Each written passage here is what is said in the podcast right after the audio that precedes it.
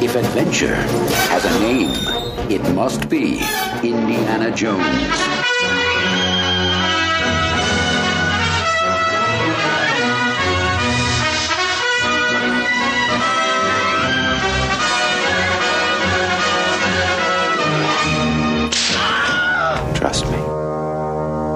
Hi, this is Ed Dollister, and welcome to episode 4 of the Indy-Cast. As always, I'll be bringing you your weekly look at Indy news from around the world. First up, celebrating his birthday on December 8th is film editor Michael Kahn.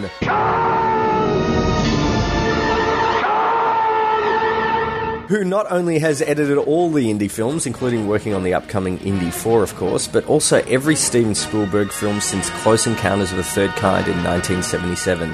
Michael will be 72 years old. Now, before we hit the news, here's a mini review of the Music of John Williams concert that I flew up to Sydney at the Sydney Opera House to see. It was performed by the 85 piece Sydney Symphony Orchestra and was conducted by Arnie Roth, who commented that he had worked with the London Symphony Orchestra as well and he thought that the uh, Sydney Symphony were better. The concert celebrated John Williams' music and can only be described as wow. It was an incredible experience, especially to see it in the Sydney Opera House. The first half was made up of music from E.T., Close Encounters, Harry Potter, Superman, which sounded incredible, and of course the Raiders March. And it was just, you sometimes forget how that music really evokes such a, you know, all the films. I, I was speechless, which was good because, you know, people don't like you talking when you're listening to music.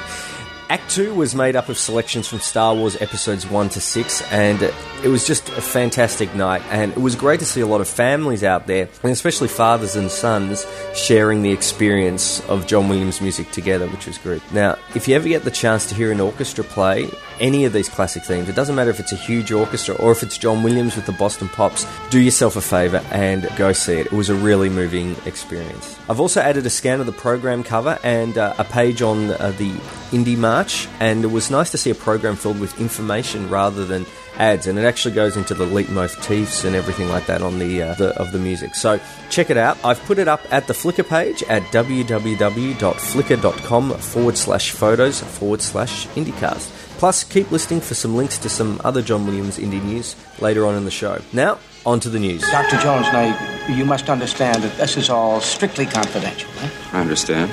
Every clue he followed, every discovery he made. These pages are taken from Professor Jones' diary, Your Highness. Archaeology is the search for fact, not truth. ComingSoon.net has learned new details about the upcoming teaser trailer for Indiana Jones and the Kingdom of the Crystal Skull. Originally thought to be coming out this month, it is now planned for a debut in February, potentially attached to that month's biggest movie, The Spiderwick Chronicles. Though it's a shame it won't be attached to fanboys, because I reckon that'd be a perfect match. Variety reports that Indiana Jones and the Kingdom of the Crystal Skull will make its exclusive pay TV debut on Showtime sometime late in 2008, early 2009. Because I'm sure everyone here listening now will decide to skip the cinema release and you can just wait to watch it on telly. The Young Indiana Jones Chronicles Volume 2 The War Years will be released on DVD on December 18th. The second volume is a nine disc box set that includes eight chapters of the digitally remastered television series, plus over 25 all new documentaries and focuses on the older Young Indy, if that makes sense. All I can say, thankfully, they managed to get rid of the senile old Indy with the eye patch from the original series. At least I think it was old Indy. He did look pretty close to Commandant Lassard from the Police Academy movies. A big shout out to Young Indy fans Gar, Jerry, and Alan. In fact, Alan has done an Indiana Jones timeline which features his exploits, including the Young Indy adventures, at the indieexperience.com. Check out the show notes for the link, and that's it for Indy News this week. Don't worry, this is kids' play. Indiana Jones Toht and Cairo Swordsman action figures, each sold separately from Raiders of the Lost Ark collection, new from Kenner. Know how long I've been looking for that? All your life? Cool Toy Review report that Entertainment Earth have the first wave of Indy action figures available for pre-order, including Indy with and without his jacket, Belloc, the German Soldier, Cairo Swordsman, Marion Ravenwood, and Sallah. Oh, and I can't forget the Monkey Man. They also have the cute adventure heroes wave, like uh, the Star Wars Galactic Heroes, including Indy, the German Mechanic, Belloc, Swordsman, Ark with a Spirit, and Sallah and a Mummy. For details, visit cooltoyreview.com. Last week we had the Kellogg's Indiana Jones cereal, and this week the Raider.net has images of Indiana sweets or candy featuring under the theme of The Adventures of Indiana Jones. There are a number of M&Ms, including a new mint crisp flavour, as well as an Indy-themed Snickers bar. This, of course, begs the question this week: Snickers. Why did it have to be Snickers? And I promise this is the last time I use any version of that joke. The LEGO website brickzone.net has the first review of the LEGO Indiana Jones motorcycle set, as well as some great images of the set in various stages of completion. Check it out at brickzone.net. Ad hoc news report that THQ Wireless plans to create the first ever wireless Indiana Jones game for the mobile phone, which will be the only game released in conjunction with and based upon the upcoming Indiana Jones and the Kingdom of the Crystal Skull. But a second Indiana Jones installment is scheduled to be launched in conjunction with the upcoming LucasArts console game, which is simply titled Indiana Jones and is set in San Francisco, among other places, in 1939. And it's going to be released for the Xbox 360 and PS3. Come on, LucasArts, what about some Wii Love? And that's it for collecting. I will take the book now. What, book? You have the diary in your pocket. There are pages torn out of this. This book contained a map. Where are these missing pages? This map. We must have these pages back. Hey, we've got a new segment, and over the uh, next couple of weeks, we'll be looking at uh, books and comics. First up, uh, though, Indy returns in comic book form, that is, in February 2008 with Dark Horse's Indiana Jones Omnibus, which features out of print stories Indiana Jones and the Fate of Atlantis, The Thunder in the Orient, and Indiana Jones and the Arms of Gold. Fans can be expecting new volumes of the Omnibus to be released on a quarterly basis throughout the year. A comic adaptation of the film will be released simultaneously with Indiana Jones and the Kingdom of the Crystal Skull in May, followed immediately by an all new Indiana Jones comic series. Indiana Jones Adventures, a digest sized graphic novel designed for the enjoyment of younger readers as well as adults, will also be available this summer. Visit darkhorse.com for all the details. And now let's take a look at listener mail. It's today's mail. And it's been opened. Dr. Schneider, message from Berlin. I should have mailed it to the Marxblatt. I'm still amazed at all the emails I've been getting from around the world. Keep sending them in, as I love to hear from you guys. First up, Lido from LA sent me an email about his first experience of Indiana Jones. Lido writes, I can remember the first time I saw Raiders of the Lost Ark. My parents were watching Siskel and Ebert one night after dinner, and the two legendary critics were reviewing the first Indy adventure. They showered the film with glowing praise, and I can remember my father turning to my mother, sister, and me and asking, Feel like going to see a movie? I remember not being too excited as he responded to my question, What's the Ark? Guess I didn't go to Sunday school either. Sorry, Indy. I turned to my sister and cringed. We're going to see some Bible movie? Great. We arrived at the theatre and we were informed by the ushers that the only seats left were in the very front row. So we all sat down, craned our necks, and head upwards and watched as the amazing story unfolded before our eyes. I was entranced, enraptured, awed, mesmerised, and completely entertained. I instantly fell in love with the movie, and even at that tender young age, I knew I had just witnessed some of the greatest filmmaking ever. From that day on, I was an official Indy addict.